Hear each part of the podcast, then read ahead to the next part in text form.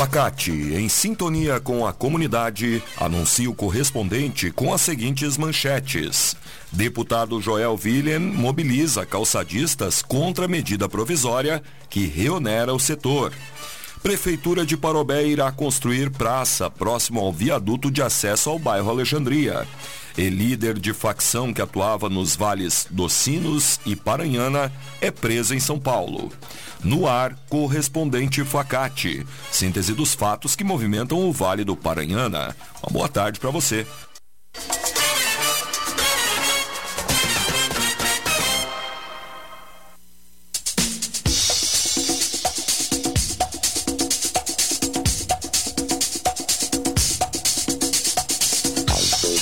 Deputado Joel William mobiliza calçadistas contra a medida provisória que reonera o setor.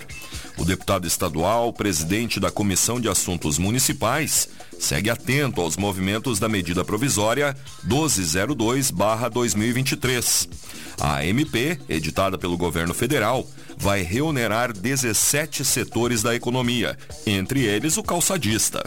Pensando no tema, o parlamentar gaúcho organizou uma reunião na manhã da quinta-feira passada na presidência da Assembleia Legislativa com representantes do setor.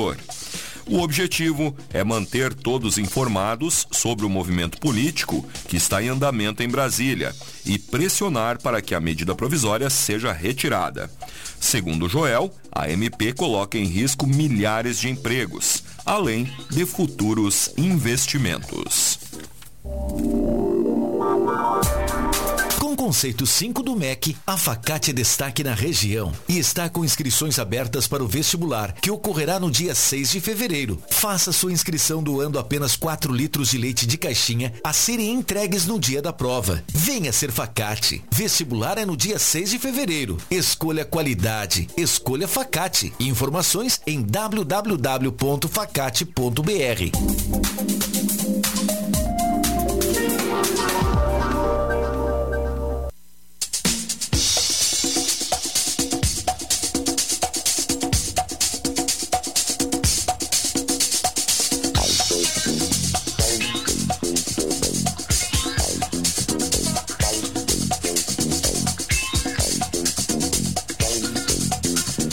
Frigorífico Santo André inaugura novo ponto de vendas em Taquara. Referência que leva o nome do município para diversos locais do Rio Grande do Sul, o Santo André deu um novo passo na quinta-feira passada em sua trajetória. A empresa inaugurou sua primeira loja física. A Casa de Carnes Santo André funciona em Taquara, na Avenida Fernando Ferrari, a RS 239, número 2105, junto ao posto Flex. A decisão de expandir a modalidade de negócios foi motivada pela crescente demanda por produtos premium aqui na região. A inauguração recebeu convidados, comunidade e autoridades locais para uma recepção marcando o início do projeto. A loja foi montada em um container inserido em uma área de 38 metros quadrados, cuidadosamente projetado para oferecer um ambiente acolhedor e moderno para os clientes. Quarta Jornada Pedagógica Municipal da Educação Básica foi realizada em Igrejinha. Ocorreu na semana passada a Jornada Pedagógica de Igrejinha Etapa Creche, que abordou o tema Tecendo Aprendizagens Potentes na Escola das Infâncias. Durante o evento, houve a palestra da professora doutora Bruna Ribeiro, tendo como tema a pedagogia das miudezas, saberes necessários a uma pedagogia que escuta. Também foram realizadas as palestras com a professora mestra Thaís Romero, com o tema Ser Tempo de Acolhida, e com a professora doutora Ana Luísa, Ana Luísa Seconello, que ficou com o tema Felicidade de quem trabalha na educação, uma abordagem neurocientífica. As crianças retornaram às suas escolas hoje para mais um ano letivo.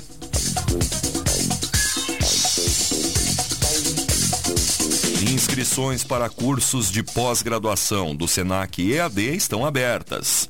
O Senac está com matrículas para os cursos de pós-graduação em 11 áreas profissionais e o período de inscrições segue até o dia 28 de janeiro. Com metodologia de ensino e aprendizagem inovadora e de acordo com o que há de mais atual em termos de tecnologia, o Senac EAD disponibiliza um portfólio de com 51 cursos, além de contar com uma política de descontos que pode ser verificada na página da instituição. Entre as áreas disponíveis estão artes, comunicação, design, educação, gastronomia, gestão, meio ambiente, nutrição, saúde, segurança do trabalho e tecnologia da informação.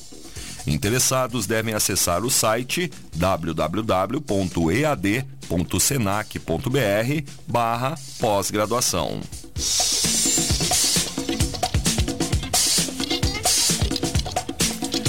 Corsã informa que haverá falta de água em um dos bairros de Taquara. A Companhia Rio Grandense de Saneamento informou que a falta de água vai acontecer na próxima quinta-feira, dia 25.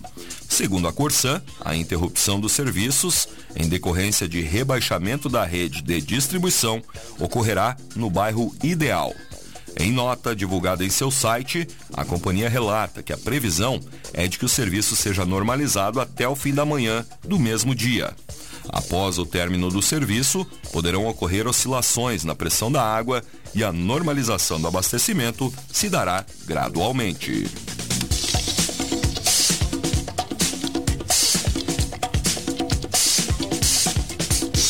Prefeitura de Parobé irá construir praça próximo ao viaduto de acesso ao bairro Alexandria. A Prefeitura divulgou na semana passada que está dando início à construção de um centro de informações e comercialização de produtos associados ao turismo. No local, uma praça também está sendo construída, às margens da RS 239. Segundo a Prefeitura, a obra contará com estrutura para receber a população e visitantes, com deck em madeira, estacionamento, bancos, lixeira, bicicletário, além de banheiros com acessibilidade, jardim e iluminação de LED. O valor para a construção do espaço será de mais de um milhão de reais. O investimento advém de recursos próprios com repasse de parte do valor através do Ministério do Turismo. De acordo com o prefeito Diego Picucha, a revitalização do espaço, que era um terreno baldio, tem previsão de conclusão até o fim de 2024.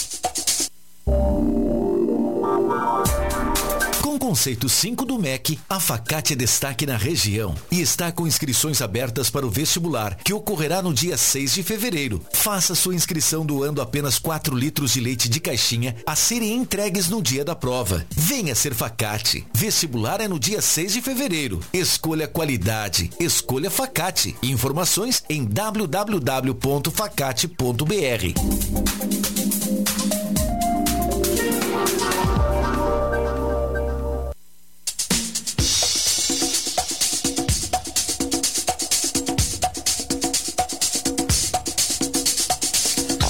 Você está acompanhando o correspondente Facate, faltam 20 minutos para uma. Indivíduo encontrado morto em Sapiranga era natural de Taquara. O cadáver foi localizado boiando no Rio dos Sinos na manhã de sexta-feira, no bairro Fazenda Leão. Ele foi identificado como David Wellington Basto, de 27 anos. De acordo com as informações, a Brigada Militar e o Corpo de Bombeiros foram acionados e, ao chegar no local, foi necessário utilizar cordas e uma embarcação para resgatar o corpo. A polícia confirmou que o homem provavelmente foi morto há cerca de dois dias com um tiro de arma de fogo na cabeça. David possuía diversos antecedentes criminais. Ele já havia sido preso seis vezes por furto qualificado, furto arrombamento, roubo de veículo e receptação de itens roubados. Líder de facção que atuava nos vales dos Sinos e Paranhana é preso em São Paulo. A Polícia Civil Gaúcha prendeu um dos líderes da maior organização criminosa do sul do Brasil em um condomínio de luxo. A operação denominada Dívida Ativa ocorreu na sexta-feira. O indivíduo estava foragido desde 2019 e foi localizado após cerca de nove meses de investigação realizada pela Delegacia de Capturas. A polícia verificou que o foragido possuía uma vida de luxo, morando em apartamento com o valor do aluguel mensal de 30 mil reais. Ele ainda era visto dirigindo um veículo Range Rover, avaliado em cerca de meio milhão de reais. O homem seria uma das principais lideranças dessa organização criminosa, nas, que atua nas regiões do Vale do Paranhana e da Serra Gaúcha, atuando na distribuição de drogas, homicídios e extorsões. Mais detalhes destas e outras notícias no site da Rádio Taquara.